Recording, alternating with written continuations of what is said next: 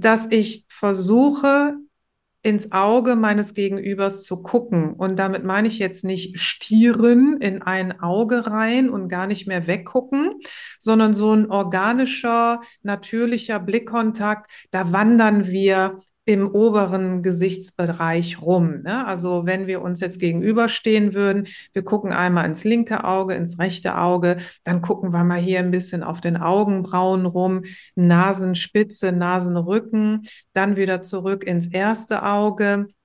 Und so haben wir dann sehr weichen Blickkontakt. Das klingt aber ein bisschen auch wie so ein Trainingsprogramm. Das können Sie auch so aufsprechen. So, jetzt mal links, dann wieder zurück ins erste Auge, jetzt wieder zur Nase. Und ja, ich könnte mal eine Meditations-CD damit aufnehmen. Mit so einem Gesicht, das kann man bestellen. Das ist so ein Gesicht, so ein Plastikgesicht, das kann man sich dann so vor sich stellen. Und dann kann man das immer üben zu Hause. Das sind ganz schön gute Ideen, die Sie hier haben. Danke. Wir teilen uns da den Profit. Ja, machen wir. Und jetzt wanderst du zum nächsten Auge. Meine Damen und Herren, The Peckham Talks. Mit mir, Christopher M. Peckham. So, dann fangen wir an. Also, ich begrüße im Peckhams Talk Ines Hölter, The Speech Coach Ines Hölter. Sie arbeitet als Sprachtrainerin, als Medientrainerin auch. Herzlich willkommen in meiner Sendung. Vielen Dank, Herr Peckham. Schön, dass ich hier sein kann. Ja, und wir klären natürlich unsere Zuschauer auf. Es ist das schnellste Interview der ganzen Welt, von der ganzen Welt. Ich habe sie nämlich erst heute Morgen angefragt. Ja. Wie es so schön heißt, ne? Gut Ding will Weile haben. Großartige Dinge passieren unglaublich schnell. Ja, sind Sie öfter mal so spontan? Ja, klar. Ja, tatsächlich. Ich bin ja nun auch Freelancer, da brauche ich die Spontanität auf jeden Fall. Auch für meine Klienten. Mhm. Okay, also da werden wir heute einiges erörtern. Ich bin auf Sie tatsächlich auch heute Morgen erst gekommen, nämlich als ich mich so beim Kaffee durch YouTube geklickt habe. Und ich glaube, Sie wurden mir vorgeschlagen und da sind Sie auch vertreten auf YouTube unter anderem. Und Sie haben da ich glaube auch diese kleine Serie, die Sie da jetzt gerade angefangen haben, die ist auch ganz neu, gell? Ich glaube, das Video, was ich gesehen habe, da geht es nämlich um Verhalten, also Behaviors heißt diese Serie. Und da habe ich mir Folge 1, den Liedschlag, angeschaut. Ja, das ist wirklich sehr lustig, aber auch hier, es gibt ja keine Zufälle anscheinend. Weil diese Serie, die habe ich jetzt wirklich gerade erst angefangen. Ich habe zwar schon einige Videos im Kasten, aber die werden jetzt wöchentlich hochgeladen. Das heißt, Sie haben tatsächlich jetzt die erste Folge gesehen und die weiteren Folgen dann, wie ich gerade schon gesagt habe, wöchentlich. Und in der ersten Folge halt Liedschlag, weil wir haben halt ganz viele nonverbale Tells, die wir halt auslesen können. Und wenn es um nonverbale Signale geht, um Körpersprache, dann geht es halt weniger darum, okay, klassisches Beispiel, verschränkte Arme bedeutet Distanz, bedeutet Ablehnung oder so. So einfach ist es nicht, sondern es geht darum, erstmal zu schauen, wo kann ich feststellen, dass der Stresslevel steigt. Ne? Das ist der erste Schritt. Und da gibt es eben sehr viele Tells, die wir dann ablesen können. Also Tells sind diese Hinweise. Mhm. Ja, genau. Ich habe Sie auch angefragt, habe gesagt, wie man gut ankommt. Also das würde mich ja mal interessieren. Wie kommt man gut an? Wie kommen unsere Zuhörer, Zuhörerinnen, wie komme ich gut an? Das ist letzten Endes das, was mich interessiert. Oder komme ich vielleicht schon gut an? Wer weiß. Wohlmöglich auch das. Aber das ist ja auch eben das ist Inhalt dieser Serie, kann man sagen, oder? Dass man sagt, okay, wie kann ich das verbessern? Und wenn ich mir sowas anschaue, zum Beispiel so ein Video von Ihnen, dann nehme ich vielleicht was mit, was ich im Alltag anwenden kann, oder? Bestenfalls ist das so, genau. Und bei mir ist es so in meiner Arbeit, ich habe halt quasi zwei Bereiche, in denen ich arbeite. Das ist einmal halt auf C-Level, also im Business-Bereich, wenn halt die Menschen, die viel zu Menschen sprechen müssen, sollen und das aber gar nicht so witzig finden, dann erarbeiten wir halt zusammen, okay, wie kriegen wir es hin, dass sie eben gewinnend wirken. Charismatisch sagen wir auch so schön dazu, komme ich gleich noch zu. Und das andere ist halt, dass ich auch viel bei Verhandlungen dabei sitze, auch bei Verhören. Und da geht es natürlich dann ganz klar eher um den manipulativen Bereich. Ich weiß, das ist im Deutschsprachigen eher so despektierlich, hat immer so eine negative Konnotation. ist ja auch nicht ohne. Auch hier ist es immer ein bisschen die Frage, wofür wende ich es an? Aber selbst wenn ich das aus ethisch-moralischen, was auch immer Motiven nicht anwenden möchte, ist es ja trotzdem super zu wissen, was es eigentlich für Möglichkeiten gibt, wie ich gegebenenfalls auch von anderen manipuliert werde. Und da haben wir dann also zwei Schienen quasi, die erarbeitet werden. Normalerweise ist es so, dass erst das gewinnende Auftreten kommt, worüber wir heute sprechen. Und wenn das sitzt, dann kommen so die Dirty Tricks noch dazu. Okay.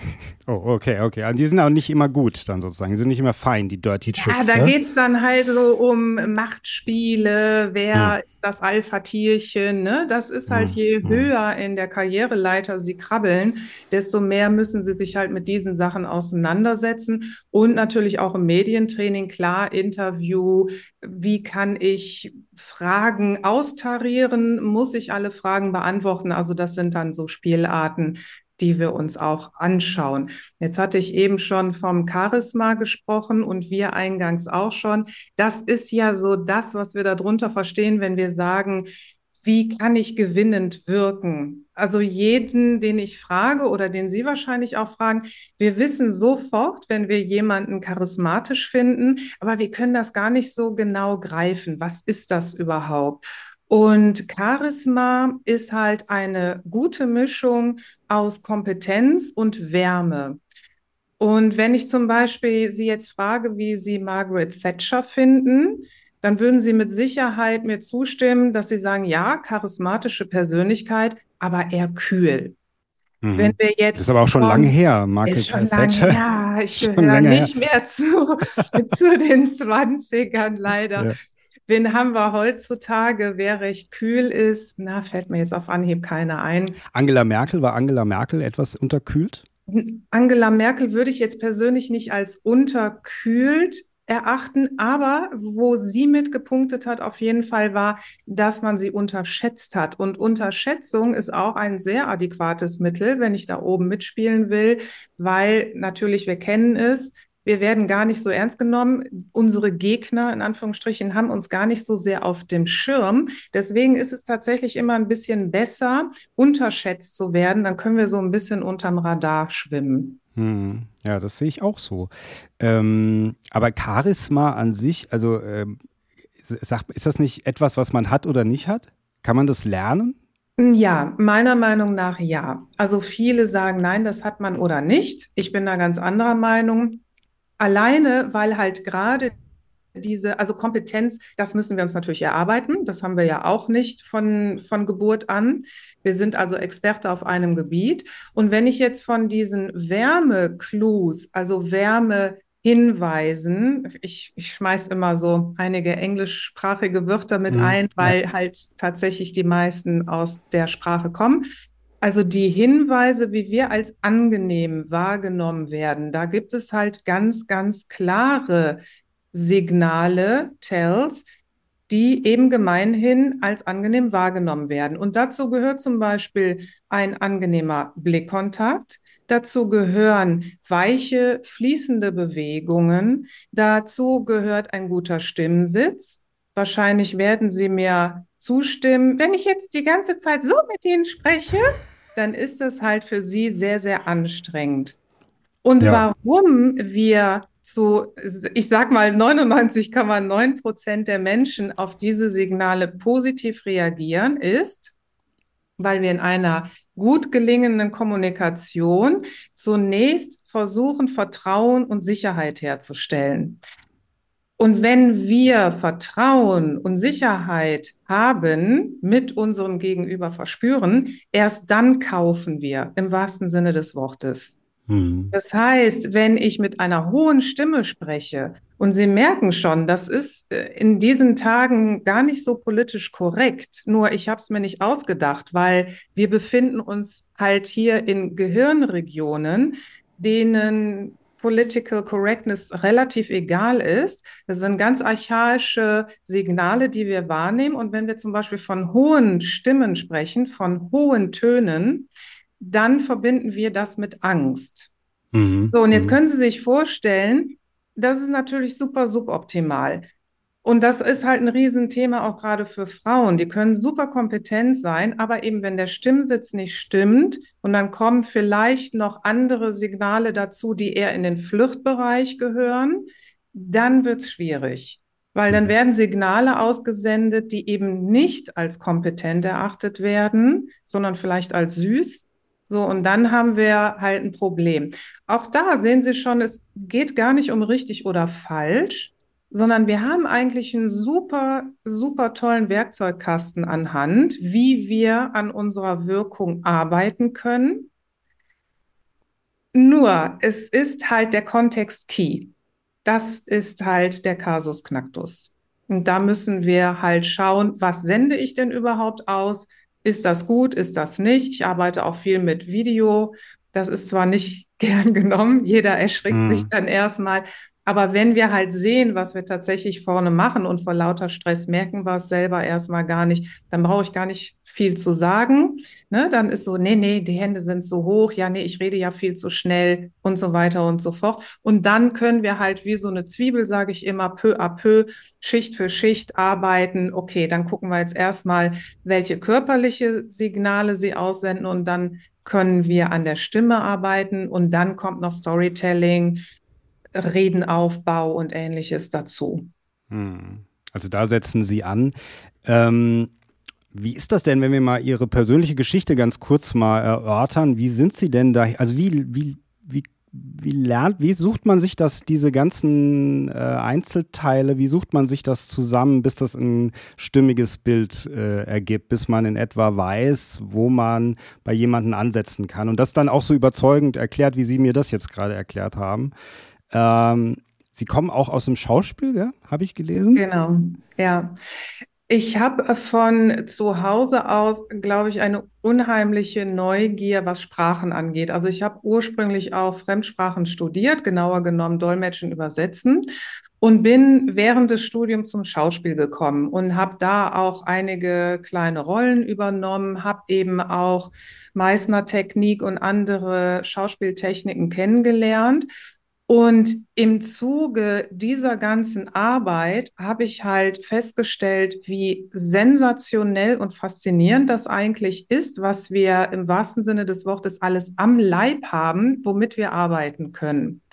Und wie nachlässig wir eigentlich mit diesen ganzen Sachen umgehen.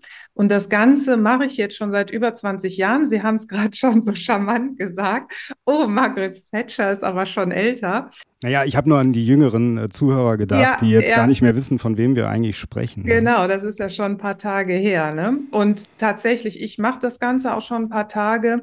Und dann kommen sie natürlich von einem zum anderen. Also wenn wir dann erstmal über Schauspieltechniken, Stimmeinsatz, ich habe dann lange an einer Medienakademie gearbeitet, wo ich Profisprecher oder angehende Profisprecher ausgebildet habe, auch angehende Moderationen und dann kommen halt oder Moderatorinnen, wie es richtig heißt.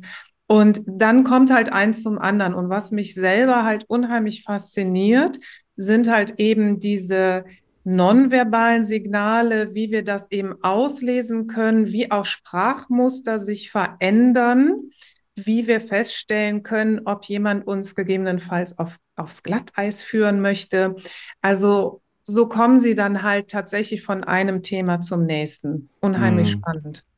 Okay, ich verstehe. Jetzt haben Sie ja gesagt, Meissner-Technik haben Sie kurz angesprochen. Das ist beim Hendrick Martz gewesen, den ich auch hier, also einen schönen Gruß. Er hört mir wahrscheinlich jetzt wahrscheinlich nicht zu, aber mit dem Hendrick auch in der Filmelei und in meinem Mutterschiff, da mache ich mit dem Hendrick ganz viel. Also der ist oft da zu Gast. Wir besprechen irgendwelche Filme von vorne bis hinten. Und er war auch schon hier im Peckhams Talk. Und bei dieser Sendung, die ging über Schauspiel und Psychologie. So. Und weil ich vorhin angesprochen hatte mit Charisma, ist das angeboren oder ist das nicht angeboren? Wir haben da auch über Stimmfarbe gesprochen, ja, zum Beispiel. Also auch wie jemand spricht, dass man das sofort eigentlich mitkriegt, wenn jemand als Sprecher arbeitet, wenn jemand, der natürlich, da hat er das mit der Zeit irgendwie sich auch drauf geschafft. Aber so eine Anlage ist auf jeden Fall da. Und wo ist dann der Ursprung und so weiter? Und da kamen wir so ein bisschen drauf, dass wir gesagt haben, naja, zum Beispiel beim Hendrick in der Familie wurde sich, soweit ich das weiß, ich glaube, immer sehr laut unterhalten, sehr laut gestritten. Es war alles sehr laut, sehr expressiv, sehr, ja, so, sodass er sagt, das hat mich schon wahrscheinlich irgendwie auch als Kind geprägt. Ja, so, also eher nicht introvertiert auf jeden Fall dann zu sein am Ende des Tages. Und dann sind wir aber trotzdem auch drauf gekommen, dass wir gesagt haben, aber irgendwas ist es wohl auch, was man nicht erklären kann. Also irgendwas, so der letzte Klick, so ein bisschen, dieses letzte, ja, wo man sich vielleicht auch dann hingezogen fühlt. Ich meine, es gibt bestimmt für auch Leute, die haben diese Anlage oder haben auch vielleicht eine, ich sag mal, eine charismatische Anlage, aber leben die vielleicht nicht aus, weil sie vielleicht ein total eine introvertierte Persönlichkeit sind. Ja, so denke ich. Ja. Mir. Ja, also auch. Sie haben es gerade schon angesprochen in der Meissner-Technik und jeder, der sich dafür interessiert, und in der Tat auch hier nochmal ein großes Dankeschön an Hendrik, weil das war für mich ein riesen Aha-Erlebnis, und ich würde schon fast sagen, dass so eine, wie soll ich das sagen? Also ein Training Meissner-Technik kann wahrscheinlich einige Jahre an Psychotherapie einem ersparen, in Anführungsstrichen ersparen. Also ich finde, das ist ein unheimlich tolles Mittel, um zu sehen, wo wir eigentlich ablocken, wo wir aus dem Kontakt rausgehen. Und das Ganze ist natürlich auch ein Zusammenspiel. Also wenn ich jetzt von meinen Klienten spreche, sie verwundern oder sind sehr verwundert darüber, dass es jetzt nicht nur darum geht, okay, ich will jetzt wissen, was habe ich da vorne zu tun und was habe ich da zu lassen. Gerade wenn es ums Thema Lampenfieber geht, warum habe ich denn überhaupt Lampenfieber? Und Lampenfieber ist tatsächlich, auch hier wieder, wir sind im limbischen System und Stammhirn, ist eine komplette Existenzangst. Das ist nicht nur ein bisschen Lampenfieber. Und dann kommen Sie natürlich ganz schnell zu dem einen und dem anderen Thema. Und wer hätte es gedacht, meistens sitzen die ja nun in unserer Kindheit verwurzelt, sodass also ein Training an der Stimme, Schauspieltraining sowieso, aber auch ein Training an der Stimme, an der Präsenz, am Charisma, ein Training an der Persönlichkeit ist. Man kommt da nicht umhin. Aber wenn Sie sich einmal die Mühe machen, sich alle Ihre Dämonen anzugucken, und natürlich können wir das ja auch steuern und jeder entscheidet selber, wie tief er da überhaupt einsteigen möchte, dann ist es hinterher tatsächlich ein bisschen so wie Phönix aus der Asche, weil es ja auch sehr viel Energie kostet, wenn wir eben mit Dingen, mit Glaubenssätzen und so weiter rumlaufen, die eigentlich gar nicht mehr zu unserem Leben passen. Und je freier wir halt innerlich sind, desto schöner kann natürlich hinterher unser persönliches Charisma scheinen. Und nochmal, Charisma ist halt auf der einen Seite Kompetenz, aber es ist auch auf der anderen Seite, welche Wärmesignale sende ich aus? Und wir hatten gerade schon kurz über den Blickkontakt gesprochen. Lächeln ist natürlich auch ein sehr angenehmes Signal. Das heißt, wenn ich halt weiß, was wird denn überhaupt als angenehm wahrgenommen, ein Interesse an meinem Gegenüber zu bekunden, Fragen zu stellen, auch körperlich komplett meinem Gegenüber zugewandt zu sein, das alles empfinden wir als sehr, sehr charismatisch. Also im Grunde eigentlich erstmal auch ein Riesenbeutel Psychologie eigentlich, der dahinter steckt. Also auch die Auseinandersetzung mit einem selbst dann, die man da im Grunde führen muss, um vielleicht da auch hinzukommen. Und auf der anderen Seite könnte man dann vielleicht sagen, Charisma ist also etwas, was uns allen innewohnt, und im Grunde durch sie könnte man es auch erwecken. Nicht nur durch sie, aber auch durch sie. Genau. Also ich bin jetzt mal so frei und behaupte, ja, das kann man auf jeden Fall. Ja. Und so oder so, also ich will jetzt auch keinem Angst machen. Es geht nicht darum, dass wenn Sie jetzt wie auch immer geartet, das Training, das Coaching, was sich jemand aussucht, dass es darum, da direkt um Psychotherapie und oh mein Gott, und da werde ich jetzt einmal auf links gedreht. Nein, nein, nein, so ist es natürlich auch nicht. Nochmal, natürlich entscheidet jeder selber auch, wie tief er gehen will. Ich selber bilde mir ein oder kriege auch das Feedback, dass ich da ein ganz gutes Händchen für habe, dass ich das ganz gut sehe, inwieweit ich da jetzt vielleicht mal ein bisschen provokativ arbeiten darf oder das auch ruhen lassen darf. Und von daher ist es alles in Dosierungen. Gleichzeitig ist es halt interessant und die Menschen, mit denen ich halt arbeite, die sind halt hinterher auch so dankbar, weil es ja auch so viele neue Perspektiven nochmal eröffnet und wir uns so viel besser selber dann auch kennenlernen, ne? Wo wir uns vorher gar keine großen Gedanken gemacht haben. Kleines Beispiel auch hier, Smalltalk-Training. Im Deutschen nicht so wirklich beliebt, Smalltalk, nee, ist so oberflächlich, habe ich auch lange gedacht. Tatsächlich ist es aber sehr, sehr schön, weil wir halt so erstmal versuchen, auf Temperatur mit unserem Gegenüber zu kommen. Und Übungen, die ich da beispielsweise mitgebe, ist, okay, wenn ich gut Smalltalk halten will, dann muss ich natürlich auch selber ein interessanter Mensch sein. Und wer weiß denn noch von uns auf Anhieb? Hinterher wissen wir es meistens wieder, aber auf Anhieb. Wer ist denn mein Lieblingsschauspieler? Und vor allen Dingen, warum? Was ist denn mein Lieblingsbuch? Und vor allen Dingen, warum? Warum trinke ich denn lieber Weißwein statt Rotwein? Ja, also Sie merken schon, dass es geht tatsächlich viel auch wieder um Dinge von unserer eigenen Persönlichkeit frei zu schaufeln. Wir alle kennen das. Spontan kommen wir, ich bleibe jetzt mal in der Filmwelt, weil Sie da gerade auch so schön sitzen. Wir alle kennen das. Wir sind auf einer Party und dann geht es halt um den neuesten Tom-Cruise-Film. So, wir kennen den nicht und dann haben wir jemanden noch da stehen, der sagt, Tom Cruise ist mir sowieso egal und Hollywood ist mir auch egal und willst du lieber Wasser oder Cola? Ach, das ist mir auch gleich egal.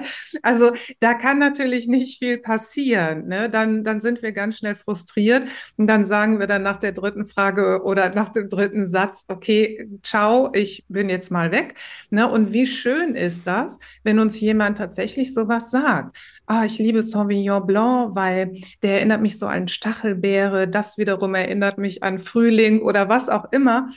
Das ist ja die Ausnahme. Und das macht natürlich auch wiederum Charisma aus. Ja, wobei natürlich, also wenn ich fragen würde, was würden Sie gerne trinken und dann sagen, ja, das würden Sie erwidern, das erinnert mich an Stachelbeere und an Dinge. Und das würde mir vielleicht auch ein bisschen Angst machen. Also es wäre mir vielleicht... Ah, nee, Entschuldigung, nee, ich meine jetzt nicht auf die Frage, was möchten Sie trinken? Ach so, okay. Also. Kommt jetzt erstmal. Also ich dachte, Sie sagen das dann. Sie sagen das dann. Nee, also ich würde dann jetzt einfach sagen, Wasser ohne Sprudel oder Cola. Aber wenn es jetzt beispielsweise um Wein geht, welches Thema auch immer. Es geht, dass Sie das wissen eigentlich, was Sie wissen, nicht was Sie für mich klar habe. Ja, genau. Ah, okay, genau. Gut. Puh, da bin ich beruhigt, weil ich dachte, es ist dann so ein bisschen unheimlich, sozusagen. Nee, das wäre in der Tat ein bisschen creepy. Ja. Aber sagen Sie dann, oder beziehungsweise ich frage erstmal, wer ist denn dann Ihr Lieblingsschauspieler, frage ich jetzt mal. Also tatsächlich ist es Al Pacino. Sehr schön, sehr schön. Aber hat das nicht das Ganze auch etwas, also dann eben durch die Psychologie und dieses Ganze und was Sie sagten auch, dass man dann vielleicht auch ein bisschen graben muss, nicht zu tief vielleicht, dass man dann auch weiß, wer man ja eigentlich selber ist. Das hat doch was mit authentisch sein zu tun auch, oder? Also umso eher ich eigentlich auch weiß, wer ich bin, woher ich komme, was für eine Geschichte ich habe, was für Schwächen, Stärken und so weiter, umso mehr kann ich eigentlich authentisch sein. Und mit dieser Authentizität sozusagen kann ich dann umgehen, im besten Falle gut umgehen, also kann vielleicht auch negativ sein, aber im besten Falle vielleicht auch dann warm, wie Sie ja das sagten, so damit umgehen. Und dadurch fühlen sich Leute in meiner Umgebung im besten Falle wohler. Genau. Ja. Genau. Also da kann ich gar nicht mehr viel zufügen. Das Einzige vielleicht noch 3 Worte zum Thema Authentizität, weil mir das auch sehr oft entgegenkommt. Ja, ich will doch authentisch sein.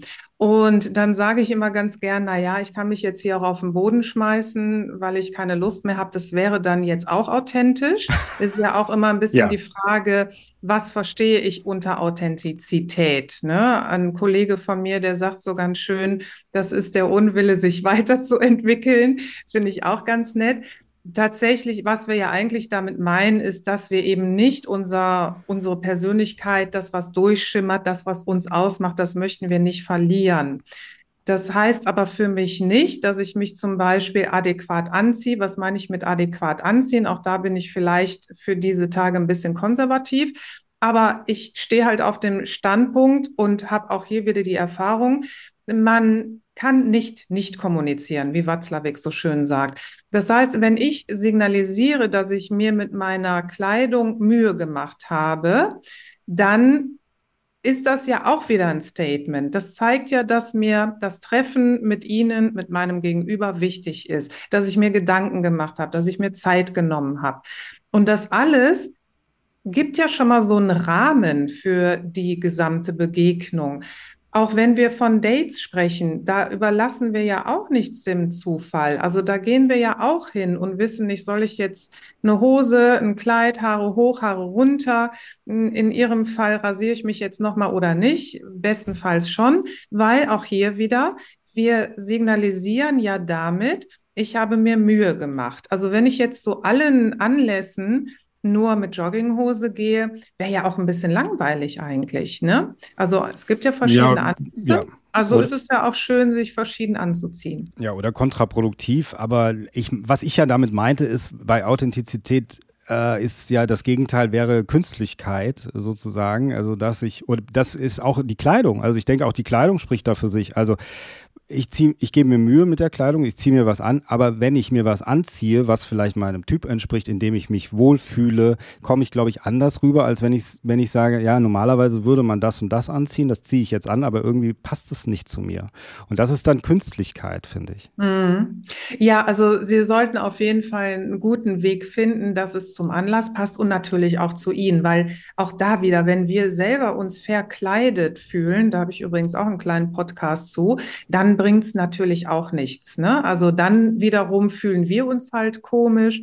Und ich gebe auch immer den Tipp, gerade wenn man nach vorne geht, um vor Leuten zu sprechen, dann kann das schönste Kleid, der schönste Anzug sein. Wenn Sie dann erstmal 5 Stunden an sich rumzuppeln müssen, damit alles wieder sitzt, dann ist die ganze Performance auch schon wieder dahin. Also das sollte dann schon auch was sein, wo Sie sich wohlfühlen, was auch recht pflegeleicht ist, in Anführungsstrichen, damit Sie eben nicht in diesem ganzen Stress dann auch noch zusätzlich von Ihrer Kleidung gestresst sind, ne? Also da immer ein gutes Mittelmaß dann auch wählen. Wie war das denn, also ich frage nochmal eine persönliche Frage eben zu Ihrer Vergangenheit, wie sind Sie denn, Sie haben ja das schon so ein bisschen Ihren Werdegang so leicht angedeutet, aber so von Ihrer Persönlichkeit her, wie sind Sie denn da reingestartet? Waren Sie schon immer sehr selbstsicher? Waren Sie unsicher? Waren dann selbstsicher? Was für einen Weg sind Sie da gegangen? Haben Sie sich, ja, interessant, weil tatsächlich fand ich das früher alles auch super unangenehm und vielleicht ist es auch deswegen, dass ich da so eine gewisse Empathie auch mitbringe, weil ich die andere Seite auch kenne. Also gerade als junge Frau fand ich Smalltalk total doof. Ich fand generell Familientreffen oder größere Feierlichkeiten fand ich super unangenehm, weil ich eben da auch nicht so genau wusste, wie komme ich jetzt in den Kontakt, wie auch bei so vielen jungen Menschen. Ich sehe das jetzt bei meinem Sohn auch. Wir sind ja mit so vielen Dingen dann auch beschäftigt und suchen uns ja tatsächlich dann auch selber in dieser Zeit. Und das war mir also sehr, sehr anstrengend und auch alles sehr suspekt, wenn es halt nicht meine Peer Group war, ne? Wo ich mich dann immer sehr wohl gefühlt habe. Ja. Und dieser Weg dahin ist tatsächlich auch super interessant, weil ich das von mir selber jetzt auch gar nicht gedacht hätte. Und deswegen quasi bin ich der lebende Beweis, dass diese Sachen funktionieren, wenn wir uns die Mühe machen, wenn wir da tatsächlich auch einmal durch dieses Tal der Tränen gehen. Und das habe ich mir jetzt so gesehen nicht ausgesucht, dass ich mir gedacht habe, so und ich will jetzt aber da und dahin und ich will jetzt Kommunikationstrainerin werden. Natürlich nicht. Das war jetzt das Zufallsprodukt, sondern es hat angefangen tatsächlich mit der Arbeit vor der Kamera, also mit dem Schauspiel, mit den ersten Engagements, wo ich dann bei Cobra 11 oder Switch Reloaded war. Und das sind natürlich so Situationen, okay, ich jetzt und jetzt sind alle Augen auf mich, oh mein Gott. Und also haben Sie als Schauspielerin, da haben Sie vor der Kamera gestanden? Genau, stand ich vor der Kamera, ja. Und das waren so diese ersten Momente, wo ich festgestellt habe, wow, das ist echt heftig jetzt gerade. Aber es hat natürlich auch was Schönes. Und dann sich in diesem aufregenden Wohl zu fühlen, ja, das ist Arbeit. logischerweise an einem selber, mit den eigenen Themen, auch damit, was man aussendet. Und wie gesagt, wenn man dann aber diese Arbeit einmal gemacht hat, dann ist es halt so toll, weil es ist halt so vieles so schön und so einfach. Ne? Mhm. Weil ich habe jetzt halt nicht mehr den Stress, wenn ich irgendwo zu großen Veranstaltungen gehe. Ich habe auch kein Problem, dann so ein helles Kleidchen anzuziehen wie jetzt. Ich finde das dann nicht unangenehm, wenn mich ein paar Menschen angucken. Ich finde es auch nicht unangenehm, auf die Bühne zu gehen. Wie viele haben Angst, auch gerade wirklich Menschen auf C-Level-Bereich, wo wir denken sollten, das kann doch nicht wahr sein, das können die doch, das müssen die doch können, die machen das doch eigentlich die ganze Zeit. Ja, aber sie finden es trotzdem unangenehm. Und wie oft werden auch gerade diese Menschen spontan aufgefordert zu sprechen und wie viel Stress das jedes Mal dann bei ihnen hervorruft, da würde ich jetzt mal sagen, macht es auch wirklich die Mühe wett, einmal zu sagen, okay, ich mache das jetzt, weil ich habe da keine Lust mehr drauf und ich möchte dann auch nicht rumstammeln, sondern ich möchte dann was schön Sauberes abliefern. Und das wiederum, komme ich jetzt nochmal aufs Charisma zurück, das macht natürlich auch was mit einem, weil wir kommen ja dann statt in so eine Negativspirale, kommen wir in eine Positivspirale, weil wir sehen halt, oh, die Leute haben auch gut drauf reagiert, ist ja gar nicht so schlimm. Beim nächsten Mal wird es dann wieder was einfacher und besser. Ne? Und so geht das dann peu à peu. Meine erste Moderation, ich bin gestorben. Also ich wusste gar nicht mehr, wie ich mich lassen soll.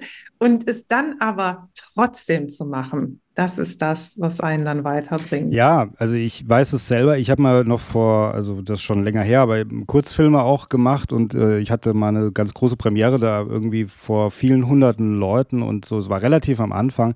Und wir mussten auf die Bühne natürlich zwangsläufig, weil wir den Film ja auch gemacht hatten. Und ich habe gedacht, ich gehe auf zum Schafott. Also ich bin wie wirklich in mich hineingesackt, aber auf der anderen Seite, in dem Moment, als ich dann auf der Bühne war, war es dann irgendwie weg, so.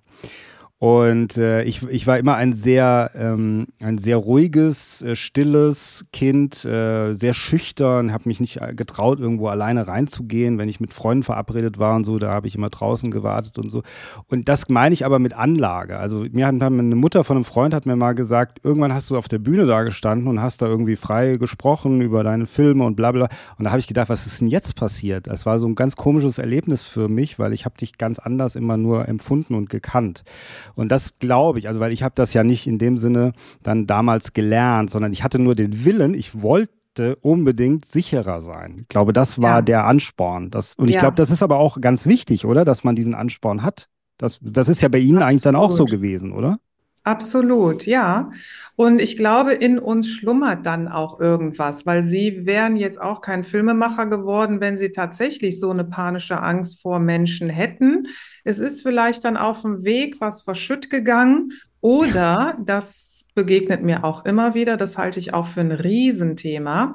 Was heißt Persönlichkeit? Persönlichkeit kommt ja von Personare, Personare durchschimmern, der Sound kommt durch, also es schimmert etwas durch. Ja, es kommt etwas durch. Und das, was wir als Persönlichkeit bezeichnen, wo haben wir das eigentlich her? Also wer entscheidet eigentlich, wie ich bin? Und wer hat mir eigentlich diese Labels gegeben? Labeling ist übrigens auch eine schöne Geschichte, aber es ist ein anderes Thema. Und da sind wir dann auch wieder ganz schnell bei den Glaubenssätzen. Ja, also wo habe ich das eigentlich her, dass ich schüchtern bin, dass ich Angst habe, in Restaurants alleine zu gehen? Ne? Ist das jetzt wirklich, weil ich einmal eine schlechte Erfahrung hatte? Das gibt es natürlich auch oft, meistens in der Schule, ist an der Tafel vorne was ganz Blödes passiert. Ja. Das kann gut passieren. Oder eben die Eltern, die Erziehungsberechtigten, wer auch immer es war, haben uns da, ich sage jetzt bewusst mal, ein Floh ins Ohr gesetzt und damit laufen wir los. Und denken, oder sind auch das so, bin oder? Ich jetzt. Oder sind auch so. Ja. Absolut. Das passiert ja auch sehr oft.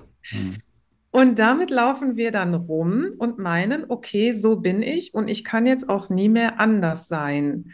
Und das ist was ich wirklich nicht unterschreiben kann, weil wir sind so viel mehr. Und wenn wir immer wieder diesen Mut aufbringen, zu sagen, okay, ich versuche jetzt mal wieder was Neues. ich versuche jetzt wieder was Neues. Dann haben wir, ich spreche da ganz gerne von der Komfortzone, die kennen Sie bestimmt, ne? Mhm. Und dann gibt es halt die bewusste Inkompetenz. Das ist dann der nächste Kreis, wo wir wissen, okay, das kann ich nicht. Bleiben wir mal beim auf die Bühne gehen. Ne? Das kann ich nicht, finde ich ganz schlimm. Dann habe ich eine bewusste Inkompetenz. Und wenn ich es dann aber übe und mache, dann habe ich irgendwann eine bewusste Kompetenz. Also ich bin mir dann noch darüber im Klaren, dass ich jetzt was Neues gelernt habe und dass ich jetzt was besser kann. Und irgendwann wird das zu einer unbewussten Kompetenz. Und das ist das, wo dann unsere persönliche Komfortzone um ein ganzes Stück größer geworden ist. Und wenn wir das kontinuierlich machen, dass wir sagen, so, und ich probiere jetzt nochmal was Neues, egal was es ist, Segelkurs machen, Kochkurs machen, in ein anderes Land ziehen oder eben so Dinge wie, ach, vor Leuten sprechen mag ich nicht, finde ich aber irgendwie blöd, weil das bremst mich. Okay, da mache ich was dran. Und sich immer wieder so neuen Dingen zu stellen, das macht natürlich was mit der Persönlichkeit. Die verändert sich nämlich dann. Aber das ist natürlich auch der Idealfall. Also das ist natürlich auch als Person, wenn man so funktioniert, wenn man so tickt, ist das, glaube ich, der Idealfall. Das hat ja vielleicht auch was mit Veränderung zu tun. Also ich beuge mich dem Fluss des Lebens und verändere mich stetig und bleibe jung im Geiste, möglicherweise auch körperlich dann dabei, aber das macht ja nicht jeder unbedingt. Ja. Das ist das eine. Zum anderen denke ich natürlich auch, was ich ja auch gelernt habe, teilweise auch schmerzlich, weil ich dann das doch mehr verstanden habe, gerade im Zusammenspiel mit anderen Menschen. Es gibt ja einfach auch introvertierte und extrovertierte Menschen und introvertierte Menschen, bei denen passiert einfach ganz viel innen drin. Und die haben wahrscheinlich niemals diesen Wunsch zu sagen, ich möchte unbedingt mal gerne vor sehr vielen Menschen sprechen. Das ist ja dann auch vollkommen okay. Ja. Es geht ja immer nur, oder auch die Menschen, die zu mir kommen, das sind ja nur die Menschen, die einen Leidensdruck verspüren. Ja. Wenn ich das nicht habe, dann ist ja alles fein. Also dann ist ja überhaupt gar kein Bedarf, da jetzt irgendwas zu verändern. Und ich bin auch ein großer Freund davon. Also das sollte ja auch so sein. Also es wäre ja schlimm, wenn wir nur Leute hätten, die da super gut und nach außen und alles tippitoppi. Das ist ja eben auch sehr schön, ruhige Menschen zu haben, die meistens auch super, super, super interessant sind.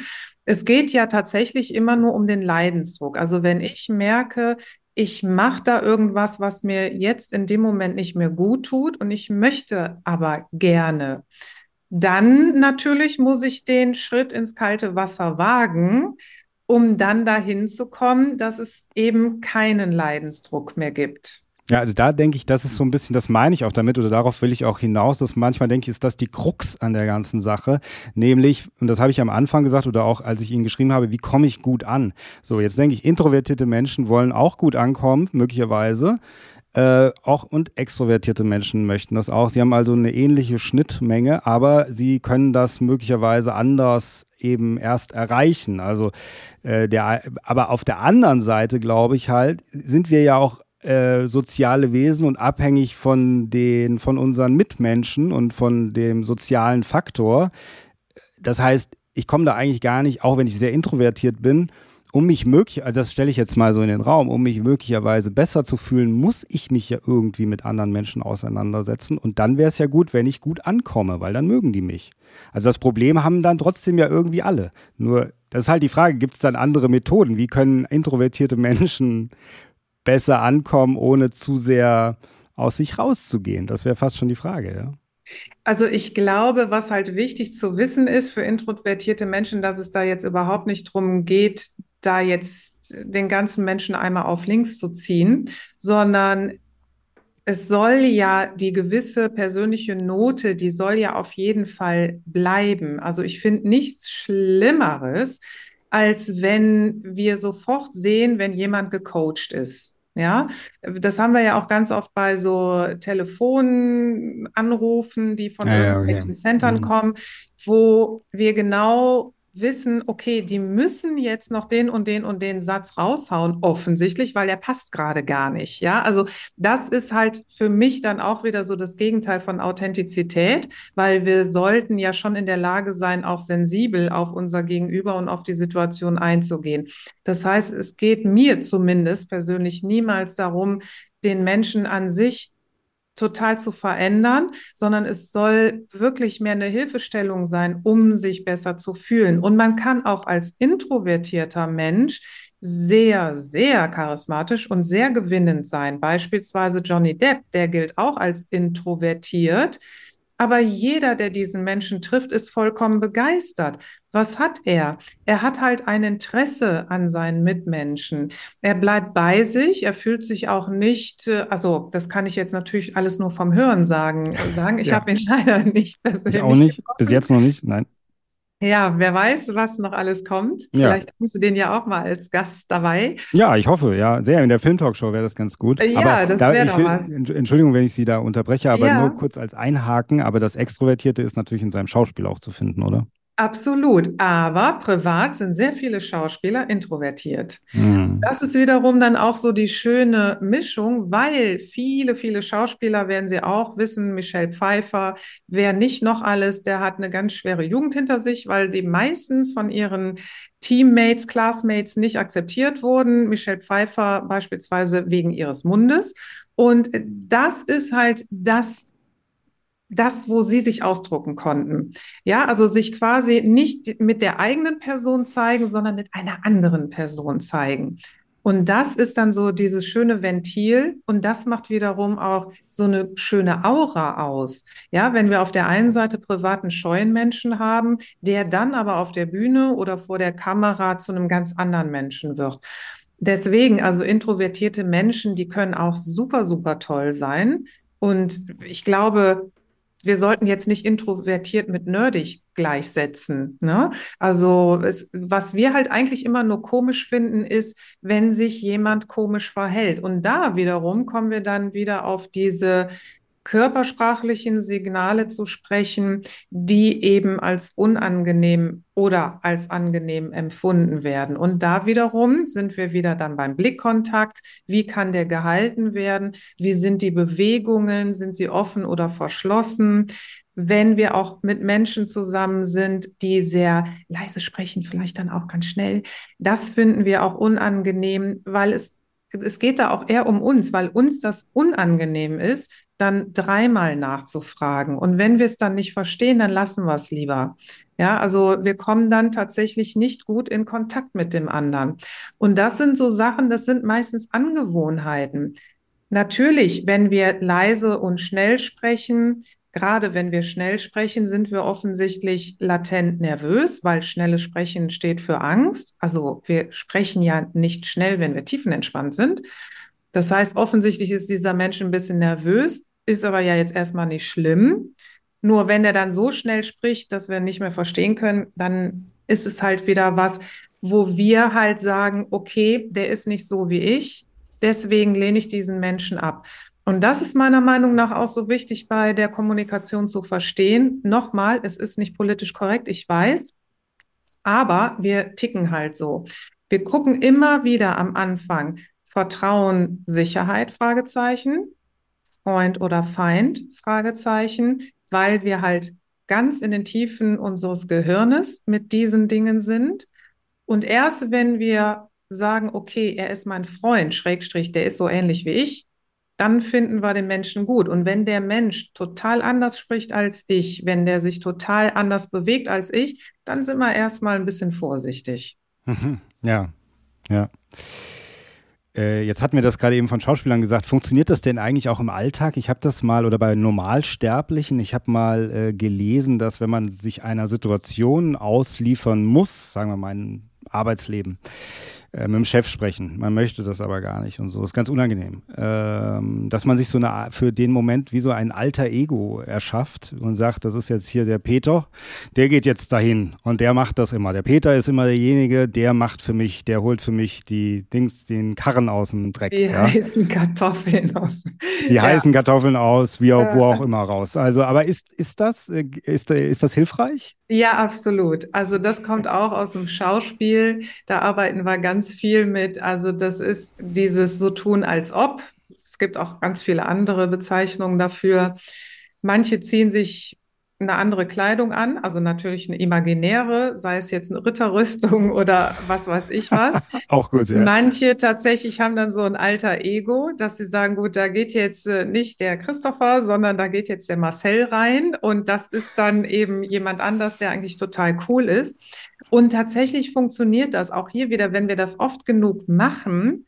Wir sagen immer so neurowissenschaftlich gesehen mindestens 28 Mal wiederholen, dann glaubt man das irgendwann selber. Leider arbeitet die Medienlandschaft auch damit. Also das funktioniert tatsächlich. Wir können auch sowas machen wie Silberfäden durch den Raum senden. Natürlich macht auch die Positur was aus. Ja? Also wenn ich halt sehr gut stehe, wenn ich aufrecht stehe, dann fühle ich mich auch ganz schnell selbstbewusster, als wenn ich jetzt so hängenderweise irgendwo reingehe. Mhm. Und übrigens auch da macht es halt einen Unterschied, welche Kleidung ich anhabe. Also wenn ich Kleidung anhabe, wo ich mich besonders gut, besonders sexy, besonders kompetent, besonders cool, was auch immer fühle, dann hilft mir das natürlich auch in dem Moment, klar. Was sind denn Silberfäden durch den Raum schießen? Was ist das? Silberfäden durch den Raum schießen, das ist gerade auch für die Moderation, für Keynote, also alles, was auf der Bühne stattfindet, sehr gut, dass wir uns vorstellen, dass wir tatsächlich silberne Fäden, meinetwegen auch goldene Fäden durch den Raum senden, um unsere Aura, um unsere Ausstrahlung zu verbessern. Das Gleiche, das können wir auch in kleineren Gruppen machen. Dann empfehle ich immer, dass wir innerlich für jeden Anwesenden ein Kompliment uns ausdenken. Ja, also wenn wir jetzt zusammen sprechen, dass ich mir denke, ach, die blaue Jacke, die der Herr Peckham da anhat, die ist aber sehr interessant. Schönes vielen Dank. Ja. Genau, das kann ich klar laut aussprechen. In dem Fall würde ich es jetzt nicht aussprechen, aber der Sinn dahinter oder die Idee dahinter ist, dass wir halt unsere Ausstrahlung weicher machen. Weil natürlich wirken wir selber auch ganz anders, wenn wir unseren Mitmenschen gegenüber positiv eingestimmt sind, als wenn ich schon irgendwo reinkomme und mir denke, ach jetzt der Christopher wieder, oh mein Gott, das ist immer so langweilig, ne? Dann komme ich ja schon mit so einer negativen Idee. Ja, es gibt manchmal Gäste, die das denken, die immer wieder kommen, die ich hier zwinge, mit mir zu sprechen, die denken das bestimmt. Und die dann von vorne, der Christoph wieder. Oh nein, das kann ich doch nicht wissen, was passiert. Aber früher hat man doch in der Schule gesagt, so, ja, stell dir deinen Lehrer nackt vor, dann klappt das schon. Also so, ja, genau, das geht so in die Richtung. Das ist so ein bisschen das ähnlich, sowas ähnliches, ja. Ist das auch wahr, wenn man zum Beispiel, also natürlich jetzt nicht hier im professionellen Podcast, aber wenn man jetzt im zwischenmenschlichen Bereich zum Beispiel eine Person sehr viel erzählen lässt, sehr viel über sich erzählen lässt, ausreden lässt und so, dass sie das am Ende, das Gespräch positiver empfindet, als wenn man selber sehr viel gesprochen hätte? Ja, das ist tatsächlich so. Ist auch lustig, ne? Ist eigentlich ganz drollig, weil wir ja immer meinen, wir müssten dann uns besonders toll vorstellen. Also ich finde auch das gerade für die Männer eigentlich super entspannt, ne? Dass das eigentlich nur ein paar nette Fragen stellen und dann erzählt die Dame, also wenn wir jetzt mal in so einer Dating-Situation sind, ist ja eigentlich super. Und hinterher gehen wir dann raus und sagen, oh, das war ein tolles Gespräch, obwohl es eigentlich nicht wirklich ein Gespräch war, sondern wir durften halt nur über uns sprechen, nur in Anführungsstrichen. Weil, klar, wir finden es halt super, ne? Wir finden uns selber unterm Strich immer ganz gut. Deswegen finden wir ja auch andere Menschen ganz gut, die so ähnlich sind wie wir. Sie kennen das aus dem Smalltalk. Bayern-München-Fan, beide, ne? Sofort Bonding und dann geht das los. Und so ist es tatsächlich, also wir sagen, interessanter Gesprächsthema, obwohl wir nur über uns sprechen durften, ja. Also weil wir uns präsentieren dürfen im Grunde sozusagen. Genau, das ist irgendwas. Genau. Ja, ist eigentlich komisch, weil man letzten Endes ja eigentlich, vielleicht, man sagt vielleicht dann auch höflicherweise, oh, jetzt habe ich aber viel über mich, jetzt habe ich aber viel erzählt und so. Aber eigentlich findet man es dann trotzdem gut, gell? Es ist eigentlich nur so eine Phrase sozusagen. Eine Floskel. Man findet, ja, genau, wir finden das trotzdem gut. Und wir merken dann zwar in dem Moment, oh, jetzt habe ich aber wirklich super viel geredet, weil wir ja instinktiv wissen, eigentlich sollte es sich ja die Waage halten.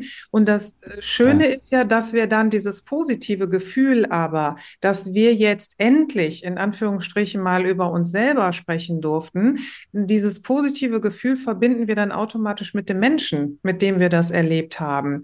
Na, also wenn ich mich jetzt mit Ihnen besonders wohlfühle, nur, nochmal in Anführungsstrichen, weil ich halt besonders viel über mich erzählen durfte, dann verbinde ich dann dieses Gefühl auch mit Ihnen. Mhm, okay. Mhm. Wie ist das denn im Durchschnitt von dem, was Sie erlebt haben aus Ihrer eigenen Erfahrung, also in Ihrer Arbeit auch, sind denn Menschen generell eher, die natürlich, die zu Ihnen kommen, haben natürlich vielleicht eher ein Problem und sind unsicherer, aber auch die Menschen, die Ihnen so begegnen. Also ist das wirklich auch ein Phänomen? Sind wir als in der Gesellschaft aus Ihrer Erfahrung oder aus Ihrer Sichtweise eher unsicher im Umgang miteinander oder sind wir sehr sicher eigentlich eher? Also wie ist die Tendenz denn? Das ist ein bisschen kulturell abhängig. Also ich habe den Eindruck, dass in Deutschland sind wir sehr, sehr unsicher mittlerweile miteinander. Ich bin sehr viel in Spanien und da ist der Umgang tatsächlich auch nochmal ein anderer. Ich glaube, weil eben auch so bereits in der Kindheit, es gibt ja verschiedene Gesellschaftsideen und hier ist halt eben alles ein bisschen auf Familie ausgerichtet, auf die große Sippe ausgerichtet und Kinder laufen halt mehr mit. Also die werden meines Erachtens schon in kleinsten Kinderjahren als Person anders wahrgenommen als in Deutschland. Und ich habe in Deutschland tatsächlich den Eindruck, dass es sehr, sehr vielen Menschen schwerfällt, ihre wirklichen Farben zu zeigen, ne? Dass wir eher versuchen, reinzupassen, als dass wir irgendwo rausstehen. Das finden wir eigentlich generell in Deutschland eher ein bisschen unangenehm. Vielleicht auch sogar tatsächlich, weil dieses, wir haben eben schon mal drüber gesprochen, introvertiert, extrovertiert, charismatisch.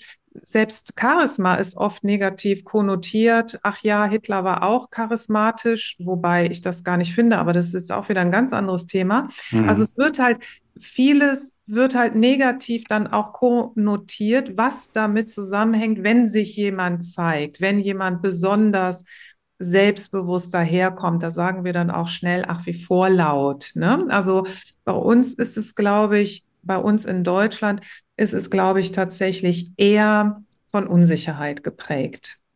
Also diese, aber das ist im Grunde auch so, wie wir uns als Deutsche auch empfinden, gell? Dieses Unterkühlte ein bisschen, dieses bisschen Hochgeschlossene sozusagen, nicht so dieses, also ich weiß es so in Amerika zum Beispiel, dann man sitzt irgendwie in einem Diner oder so und dann kommt der Kellner, erzählt einem die halbe Lebensgeschichte, während er die Bestellung aufnimmt, was er so erlebt hat und so.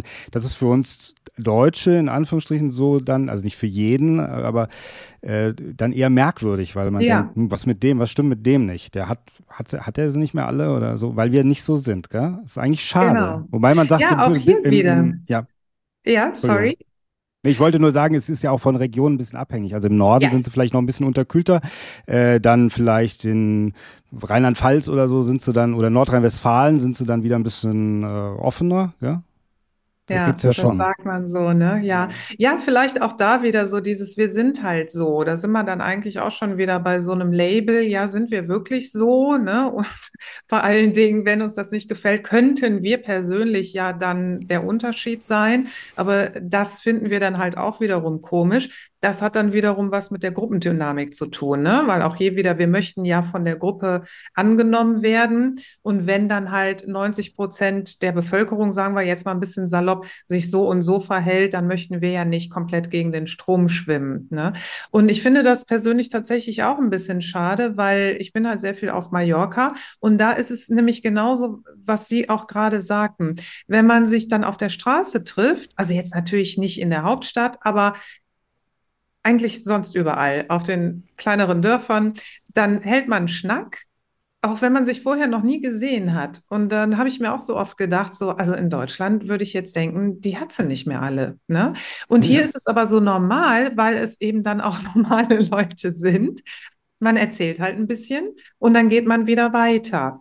Ne? Oder auch, wenn ich über die Straße gehe, ich komme ja nun aus Köln, lebe in Köln und da ist es logischerweise jetzt nicht so, dass sich jeder grüßt, würde ja auch nicht gehen, wobei in Nippes kennt man sich dann auch wieder, aber die Leute gucken eher weg.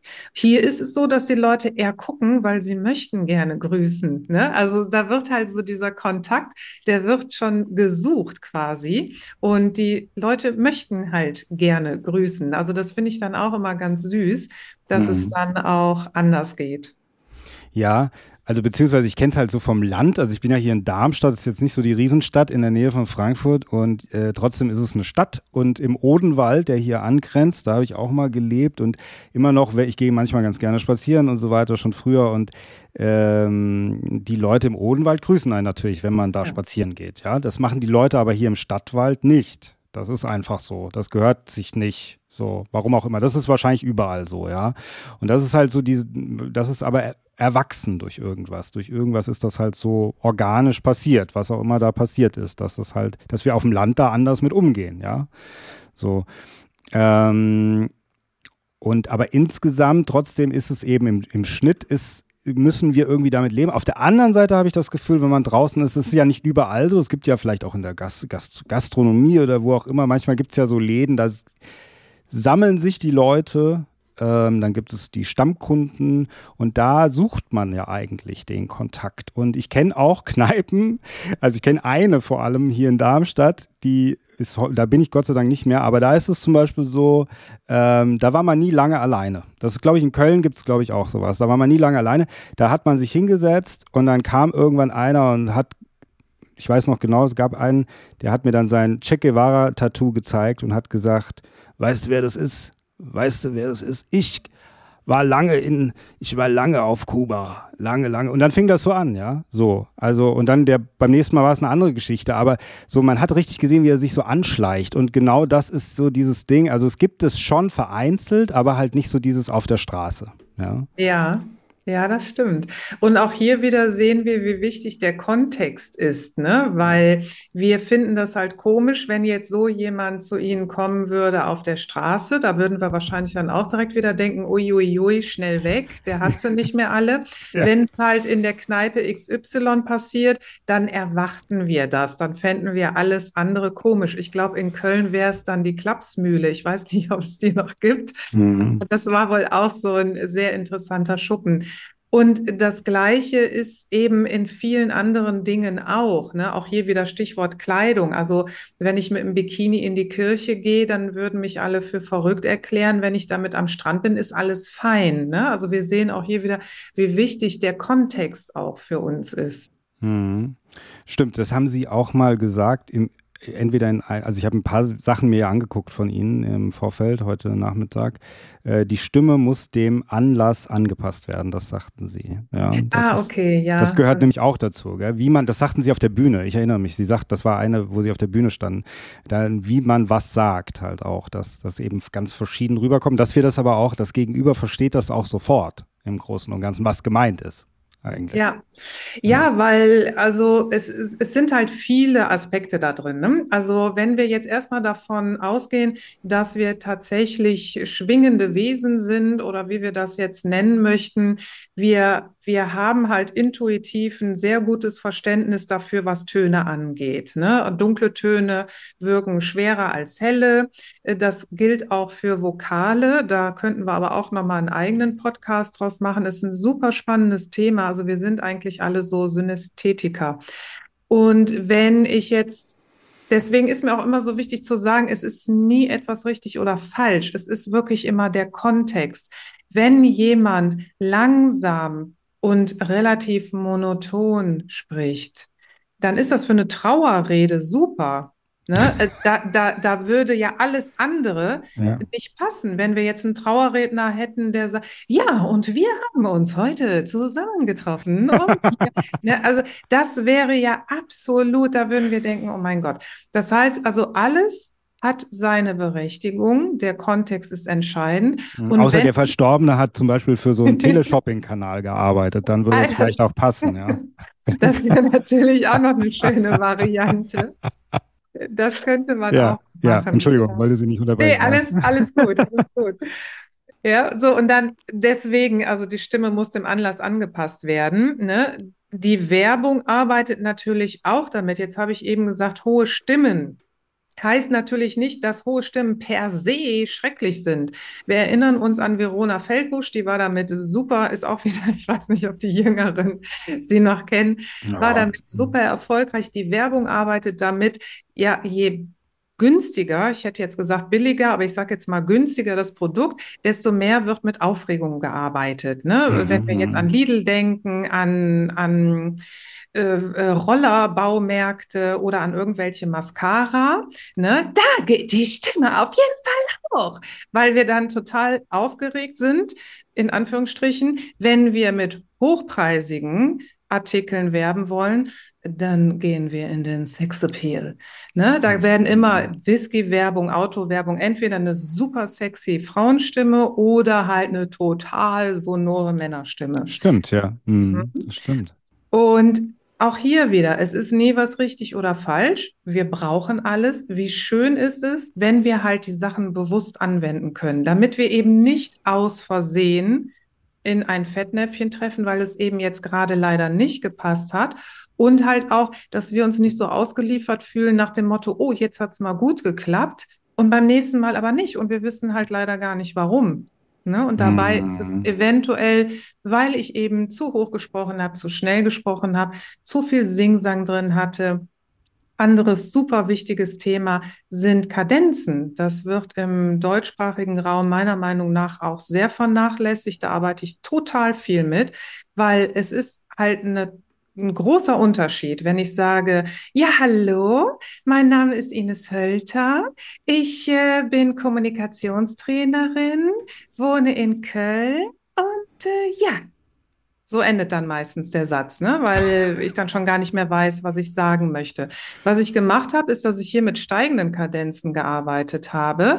Und wenn Sie so ticken, Herr Peckham, wie 90% der Mitmenschen, dann werden Sie jetzt denken, ach, ja, hat mich jetzt nicht so ganz überzeugt. Ja? Ja, kommt drauf an, für was Sie vorsprechen, ja? Sozusagen.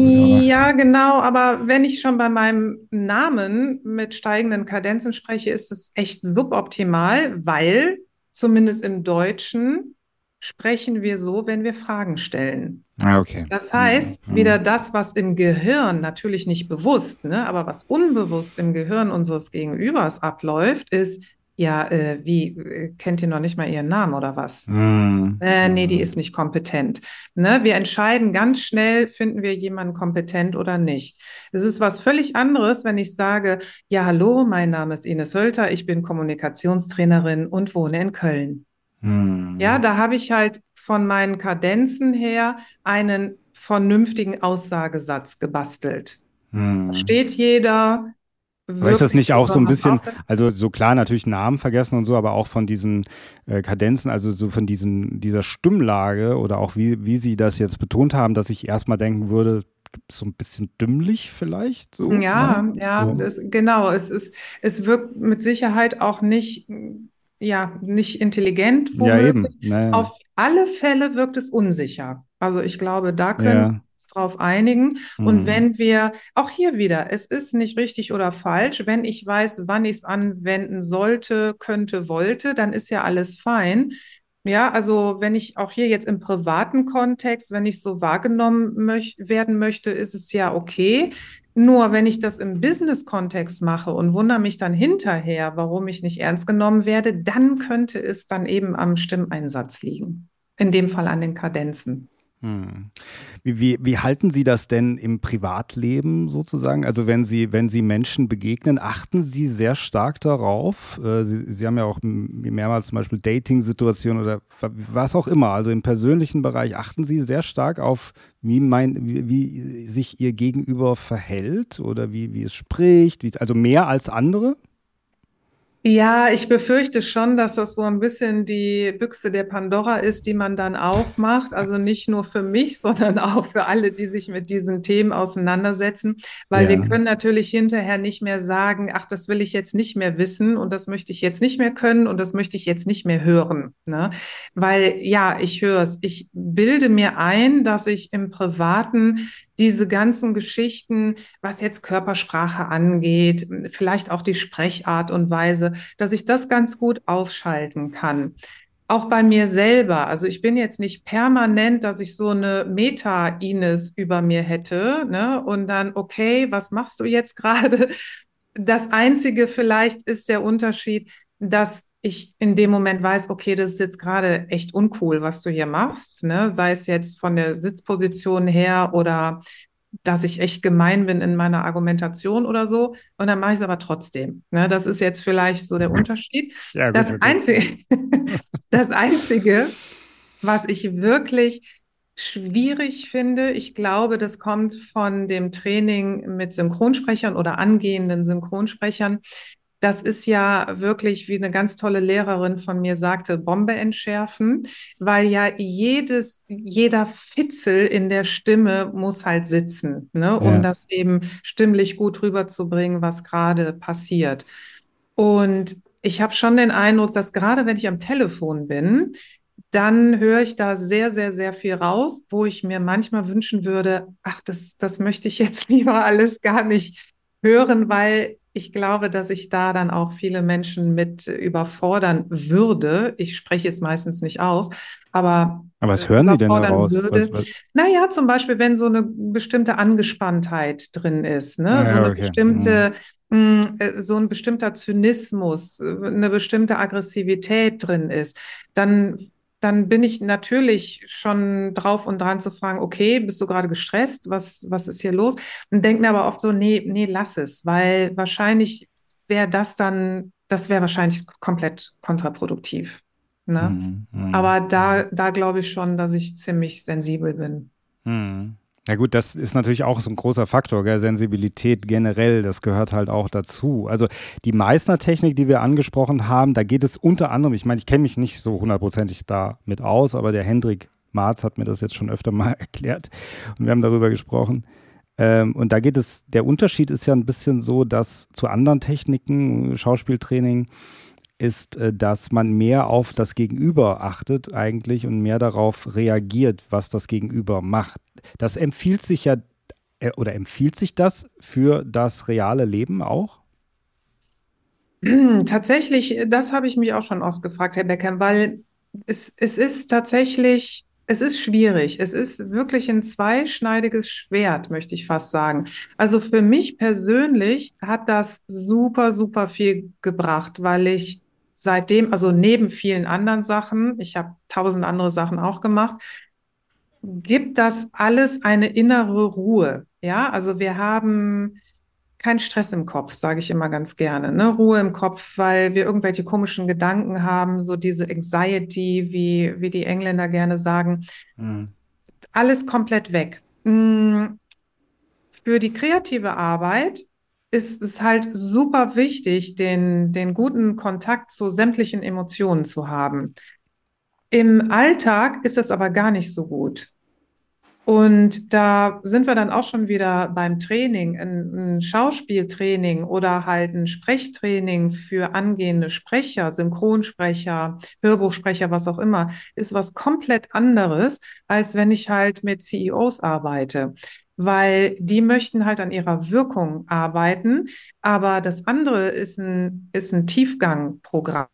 Ne? Da müssen wir bei uns selber gucken. Woher weiß ich denn überhaupt, dass ich wütend bin? Was macht mein Körper dann? Wo merke ich die Anspannung? Will ich mich bewegen oder nicht? Wie atme ich denn überhaupt?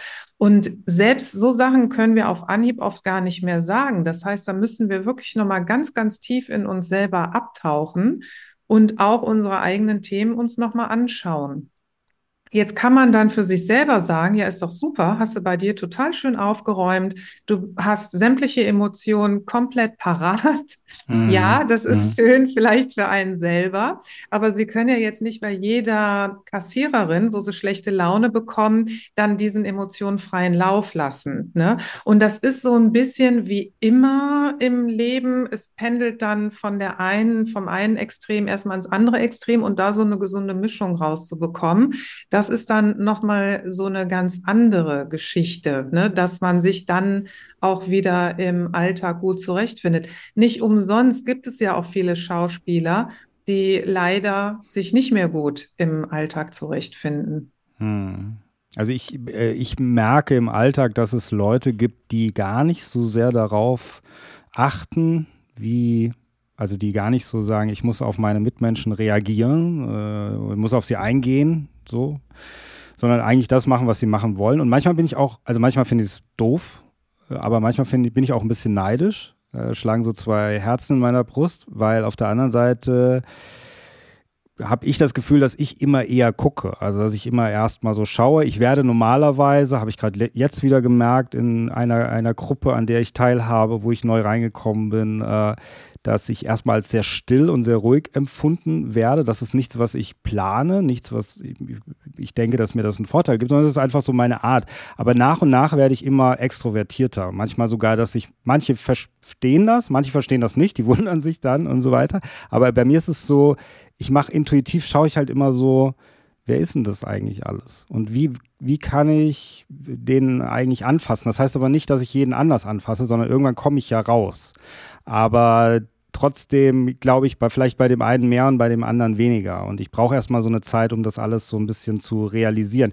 Und dann gibt es aber Leute, die machen halt einfach so ihr Ding, kommen vielleicht trotzdem gut an.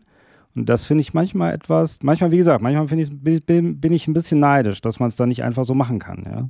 Also Sie verstehen, was ich meine, oder? Dass man nicht einfach so straight seinen Weg geht, ja. Ja, verstehe ich absolut. Und da sind wir, glaube ich, auch wieder bei der Extrovertiertheit und der Introvertiertheit, ne? Beides ist schön.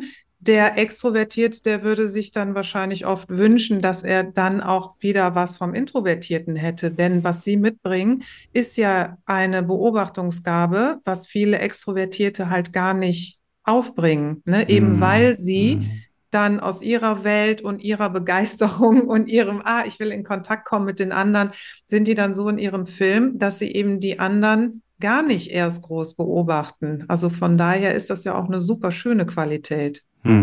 Und ich sage immer, also auch hier, ne, ich finde alles super schön, weil wir sind halt nicht linear, wir sind Menschen und es ist ja auch in der Qualität bei jedem anders. Das ist ja das Schöne an der Sache. Und wenn wir es halt irgendwie schaffen, da für uns das Beste, so dass es sich für uns gut anfühlt, dann finde ich, dann können wir ruhig schlafen, ne? Sage ich immer, wenn Sie das Beste gegeben haben und für sich gesorgt haben, dass Ihre 50% der Kommunikation gut klappen, dann ist alles fein. Was dann die anderen 50% damit machen, das ist mal wieder auf einem ganz anderen Blatt, ne? Also das soll auch überhaupt nicht heißen, bloß weil jetzt jemand bei mir Training genommen hat, dass er jetzt deswegen in jeder Situation hier total cool und souverän und so weiter agieren kann. Nee, was wir machen können, ist aber für uns erstmal gut sorgen, ja, dass wir uns bewusst sind, was sende ich hier gerade aus, was will ich rausgeben, was möchte ich in die Kommunikation reingeben und was dann, wie gesagt, mit den anderen 50% beim Gegenüber nämlich passiert, das haben wir eh nicht unter Kontrolle. Wir können halt wirklich nur unser Bestes geben. Aber es ist doch auch, also ich weiß nicht, finden Sie es auch interessant, dass man wenn man zum Beispiel auch an seine Grenzen stößt, also wenn man sagt, ich bin relativ vielleicht sicher im Umgang und dann passiert eine Situation, die bringt mich aber total raus und auf einmal bin ich wieder total unsicher. Das ist ja eigentlich auch eine Chance, oder? Also ich finde sowas immer sehr faszinierend, wenn sowas passiert. Natürlich will ich es nicht unbedingt haben, aber wenn es dann da ist, denke ich sogar, irgendwie ist es gut, weil sonst dann lerne ich vielleicht wieder was. Ja, Genau. Wir lernen nämlich immer nur, wenn es ungemütlich wird, sonst sagen wir ja und machen dann doch so weiter, wie es ist. Auch das ist wieder so dieser Wachstumsschmerz, beziehungsweise eben der Schmerz, was zu verändern. Wir machen es ja nicht gerne. Und das sind halt tatsächlich diese Schlüsselsituationen. Robert Betz sagt dazu, ein Arschengel. Also ich mag zwar Robert Betz jetzt nicht besonders gerne, aber diese Idee finde ich ganz süß, dass man halt den Menschen, der einen in irgendeiner Form triggert, ne? Also der irgendwas bei uns in Wallung bringt, wo wir auch gerne sagen, oh, den finde ich total ätzend. Beispielsweise so ein Donald Trump. Ja, warum regen wir uns über den auf? Der könnte uns ja total egal sein. Naja, der wird wahrscheinlich Anteile ausleben, die wir uns eben nicht trauen auszuleben. Sonst wäre der uns nämlich total egal. Im Kleineren können wir sagen, warum regen wir uns über Menschen auf, die sich nicht anstellen, die sich vordrängeln, ne? Ja. Das ist genau das, weil ich mir das in dem Moment nicht erlaube. Ich stehe hier brav und bin frustriert, weil eigentlich möchte ich natürlich auch gerne wie ein 5-jähriges Kind schnell nach vorne rennen. Hier, mein Brötchen. Mache ich aber nicht. Und der erdreistet sich und macht das einfach. Ne? Also es hat meistens mit uns was zu tun, wenn uns was bei anderen Menschen stört. Das sind meistens Anteile, die andere Menschen ausleben, die wir uns nicht trauen auszuleben. Also auch ganz spannend. Auf jeden Fall. Das ist ja leider die bittere Wahrheit, dass es immer was mit uns zu tun hat. Das ist ja etwas, was wir eigentlich gar nicht wissen wollen. Gerade wenn wir jemanden nicht leiden können und dann heißt es, ja, aber das ist, du bist eigentlich so ähnlich. So ähnlich. So, was? Ich bin doch nicht genauso wie der Typ und so, was soll das denn?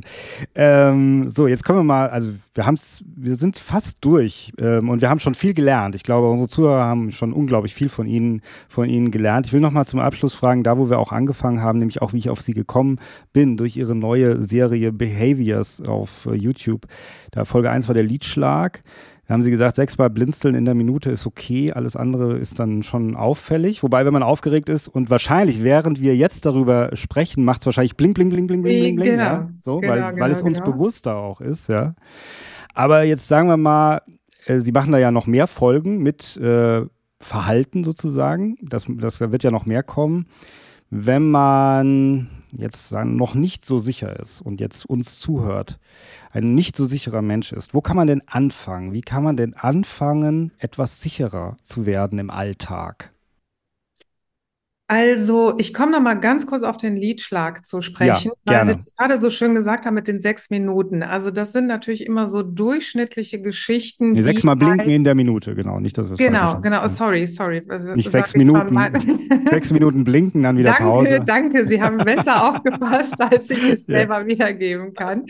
Also, das 6-mal in der Minute, das sind natürlich so Richtwerte. Das machen wir, wenn wir halt entspannt sind. Und auch hier wieder Kontext ist key, auch ganz wichtig, wie natürlich auch die Lichtverhältnisse sind, ne? Also ich gucke jetzt zum Beispiel gerade in eine Ringleuchte rein. Das ist anstrengend für die Augen. Jeder weiß, dass der in die Sonne reinguckt. Da haben wir natürlich automatisch einen erhöhten Lidschlag, ne?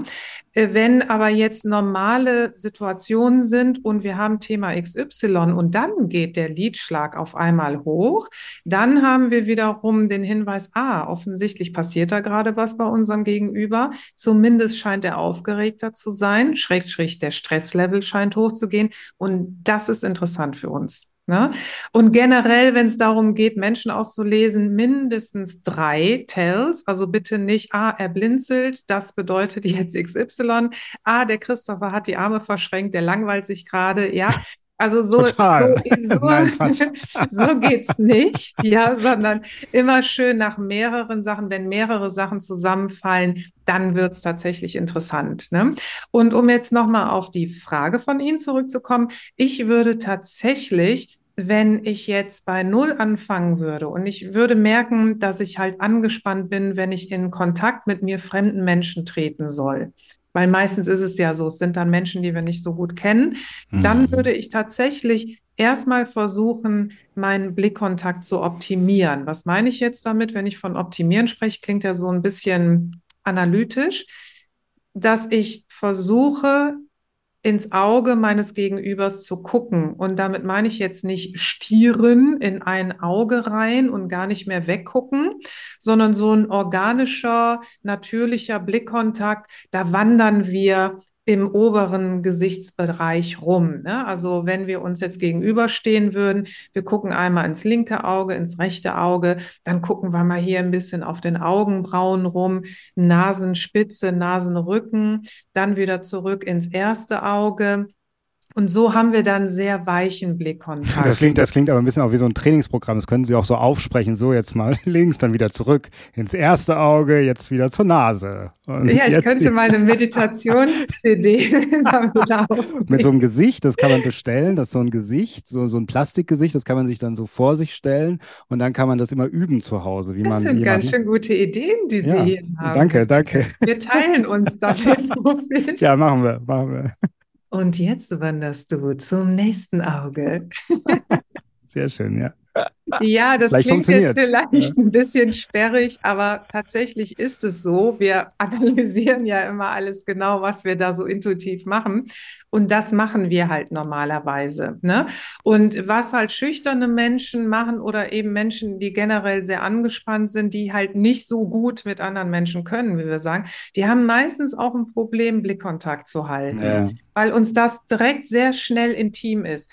Und das wirklich mal zu üben, vielleicht dann tatsächlich auch mal mit einer mir vertrauten Person, dass ich nicht direkt in freier Wildbahn da jetzt rumdüse und rumase, gegebenenfalls, aber auch bei kleinen Situationen.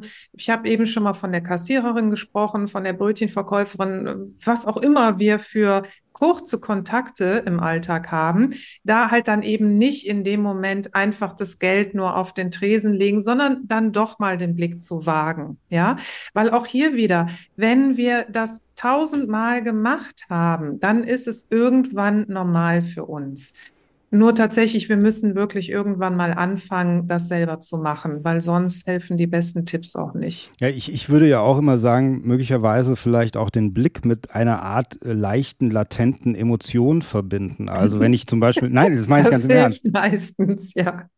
Nein, aber ich meine jetzt zum Beispiel, wenn ich also sozusagen gestikuliere, also auch durch den Blick, ich bedanke mich oder was auch immer, fällt es mir leichter, vielleicht jemanden dann doch länger ins Auge, ins linke oder ins rechte oder im besten Fall sogar in beide zu schauen, als wenn ich das einfach jetzt nur mal so trocken übe. Ja, weil ich dann in dem Moment auch gar nicht weiß, wie lange ist jetzt nochmal richtig, was hat sie gesagt? Genau, wie war das jetzt nochmal? Und dann hängen wir voll im Kopf, ne? Naja, wir können ja vielleicht einfach mal so für den runden Abschluss einen kleinen Fluchttipp mit auf den Weg geben. Ja. Weil wenn wir jemanden gut finden, wenn wir unser Interesse bekunden möchten, dann gehen automatisch, also dann gucken wir natürlich, klar, ne, aber dann gucken wir nicht nur, sondern wir heben dann die Augenbrauen, ne? Auch das machen wir eigentlich intuitiv, quasi damit wir besser gucken können. Mhm. Und das ist so der klassische Blick, um halt jemanden aufzufordern, in Kontakt zu treten. Und das kann man auch mal super, super gut auf der Straße ausführen. Es geht ja jetzt nicht darum, dass man direkt am ersten Tag 20.000 Telefonnummern einsammelt, aber mal eben, wenn wir irgendwo hinlaufen, uns kommt jemand entgegen, mal kurz den hier machen. Und der Witz ist nämlich, dass es 99,9% der Menschen dann erwidern, weil das so bei uns drin ist, dass halt eben die Geste, die wir sehen, die machen wir dann instinktiv nach. Und das ist, glaube ich, dann auch so eine ganz lockere Art und Weise, da mal sich so ein bisschen anzutasten und zu sehen. Da muss man aber auch so ein bisschen, schlimm sind die anderen gar nicht. Nee, aber muss man auch ein bisschen mutig sein, wenn man das macht. Also wenn ich mir jetzt vorstelle, ich gehe morgen einfach mal durch die Stadt und mache das mal. Ja, machen Sie mal. Mut gehört immer dazu. Ja. Sonst bleiben wir im Stüblein sitzen und machen dann gar nichts mehr. Mut gehört immer dazu und es ist dann auch mit Aufregung behaftet, aber wiederum, das ist ja auch schön. Und nochmal, am Anfang, wir machen was Neues, das finden wir total komisch, aber wenn wir das ein paar Mal gemacht haben, dann ja, und jetzt, wo ist der Witz dabei, ne? Und das werden sie jetzt auch nicht die nächsten 6 Wochen machen. Wahrscheinlich werden sie es jetzt dann 1-2 Tage mal ausprobieren und sich denken, ach ja, witzig, funktioniert. Und dann geht es halt weiter, ne? Aber dann ist es nicht mehr so ein Thema, überhaupt mal in so einen Blickkontakt reinzukommen. Ja, ich denke aber da wieder auch vielleicht, wenn man so eine kleine Schnittmenge hat, sagen wir mal, man steht an der Kasse, es dauert sehr lang und man dreht sich zu seinem Hintermann und sagt und hebt die Augenbrauen, dann macht er das natürlich auch. Aber dann hat man wie eine Schnittmenge. Oh, wir sind beide angenervt, dass es so lange dauert. Ja. Aber wenn ich jetzt auf der Straße nur laufe, dann würde ich wahrscheinlich, wenn das jemand bei mir macht, denken, vielleicht würde ich es ja erwidern, aber ich würde schon denken, was hat er denn? Also, was ist denn mit ihm? Was hat er denn? Was hat er gerade was Stressiges erlebt oder so? Sowas würde ich wahrscheinlich denken. Also Augenbrauen hochziehen ist eigentlich, kann Verwunderung bedeuten oder eben Neugier. Ne? Auch hier, wir haben ja immer die negative Konnotation oder die positive. Und logischerweise sollten wir dabei dann auch ein bisschen freundlich gucken, damit es eben als Neugierde auch erkannt wird. Und das ist ja erstmal was Positives. Also wir fühlen uns ja gut, wenn jemand neugierig auf uns ist. Ja. Ne? Also wenn ich Ihnen jetzt zum Beispiel auf der Straße entgegenkomme und mache halt einen kleinen Eyebrow-Flash, dann denken Sie sich, oder also ich sag's mal vorsichtig, dann werden Sie sich wahrscheinlich hinterher nicht schlechter fühlen als nein, vorher, wenn Sie das machen, nicht. Aber wenn das jetzt irgendwie ein 65-jähriger, dickbäuchiger Darmstädter macht. Dann bekommen Sie ein bisschen Angst. Dann ist das schon ein Unterschied. Aber das hat, Entschuldigung. Gut, dann probieren Sie es einfach bei Frauen jetzt erstmal aus. Gut, also dann, genau, also das geben wir jetzt unseren Zuhörern einfach mal so mit. Einfach mal morgen hier durch eure Innenstädte laufen und die Augenbrauen heben. Nein, aber ansonsten. Wenn wir jetzt viele Menschen sehen, die in Deutschland. Dann, es gibt uns ja auch in der YouTube-Version, aber der Podcast, wenn der dann viral geht, dann lösen wir vielleicht dann ist aber was los in Deutschland. So. Ja, vielleicht können wir das ja noch bei TikTok hochladen. Do the Eyebrow Flash. Oh ja, genau. Das ist eine gute Idee. So. Ja, so ein Trend, dass man so einen Trend auslöst, so einen viralen Ding. Ja, das ist super. Keine Bucket, wie war das? Cold Water Bucket Challenge oder sowas? Es gab diese Bucket Challenge mit diesem Eiswasser. Und es gab aber noch andere Sachen. Es gab auch diese Eistee. Es gab irgendwas mit Eistee. Oha. Okay. Das war irgendwie so ein ganz spezieller Eistee. Da ist einer auf dem Skateboard gefahren, das war so ein TikTok-Trend, einer ist auf dem Skateboard gefahren, hat da Eistee getrunken dabei. Und die Hersteller dieses Eistees, die haben dem Typen dann so ein riesiges Auto geschenkt, das weiß ich noch, damit er nicht mehr mit dem Skateboard fahren muss, weil dieses Video ging so viral, dass die auf der ganzen Welt diesen Eistee gekauft haben. Ach je, es ist echt verrückt, ne? Was es alles gibt. Ja, aus Dankbarkeit haben die das dann gemacht. Von daher. Hat aber nur da funktioniert. Diese Videos, haben Sie da einen bestimmten Rhythmus, wie Sie die jetzt veröffentlichen? Oder muss man immer mal wieder drauf schauen? Ja, ich habe mir tatsächlich jetzt überlegt, eigentlich habe ich die Sachen immer montags hochgeladen. Also ich habe den YouTube-Kanal, muss ich dazu sagen, der läuft halt quasi so nebenher. Ne? Ich bin jetzt hier überhaupt nicht die professionelle YouTuberin, aber dass man halt, also witzigerweise sind Sie ja auch drauf gestoßen, dass man halt auch mal so eine Idee hat, ach, was gibt es denn da für Themen, okay, ne? Auch mal Bewegtbildmaterial sieht. Und ich habe mir jetzt überlegt, dass ich diese Serie tatsächlich mal freitags hochlade, weil ich dachte, dass es vielleicht auch so ein ganz nettes Häppchen zum Wochenende ist. Also freitags um 15 Uhr. Da kann man einfach, verlinken wir in den Shownotes, einmal ihren YouTube. Ja, natürlich. Einmal ihren YouTube-Kanal, einmal natürlich auch ihre Website. Da kann man sie auch buchen? Kann sie da eigentlich jeder buchen? Oder nur, wenn man in der Wirtschaft ein hohes Tier ist? Oder? Nein, absolut. Also auch als Privatmensch, da habe ich auch einige Klienten. Also jeder, der das möchte, der da was investieren möchte, der kann das sehr gerne in Anspruch nehmen. Der besser ankommen will, sozusagen. Der besser ankommen will, besser ankommen will. So können wir das mal rausgeben. Der besser ankommen will, einfach kontaktieren. Yes, sehr gerne. Gut, dann, liebe Frau Hölter, es war mir eine Ehre, mit Ihnen zu sprechen. Und ich fand, es war ein sehr schönes Gespräch und vor allem auch durch die Spontanität. Also würde ich sagen, ist es uns gut gelungen. Ja, ich habe mich kaum vorbereitet und trotzdem war es ganz toll. Das ist sowieso dann immer das Beste, ne? Dann läuft es wenigstens auch. Genau. Bleiben Sie noch ganz kurz dran, ganz offiziell. Ich wünsche Ihnen alles Gute und bis zum nächsten Mal. Vielen Dank.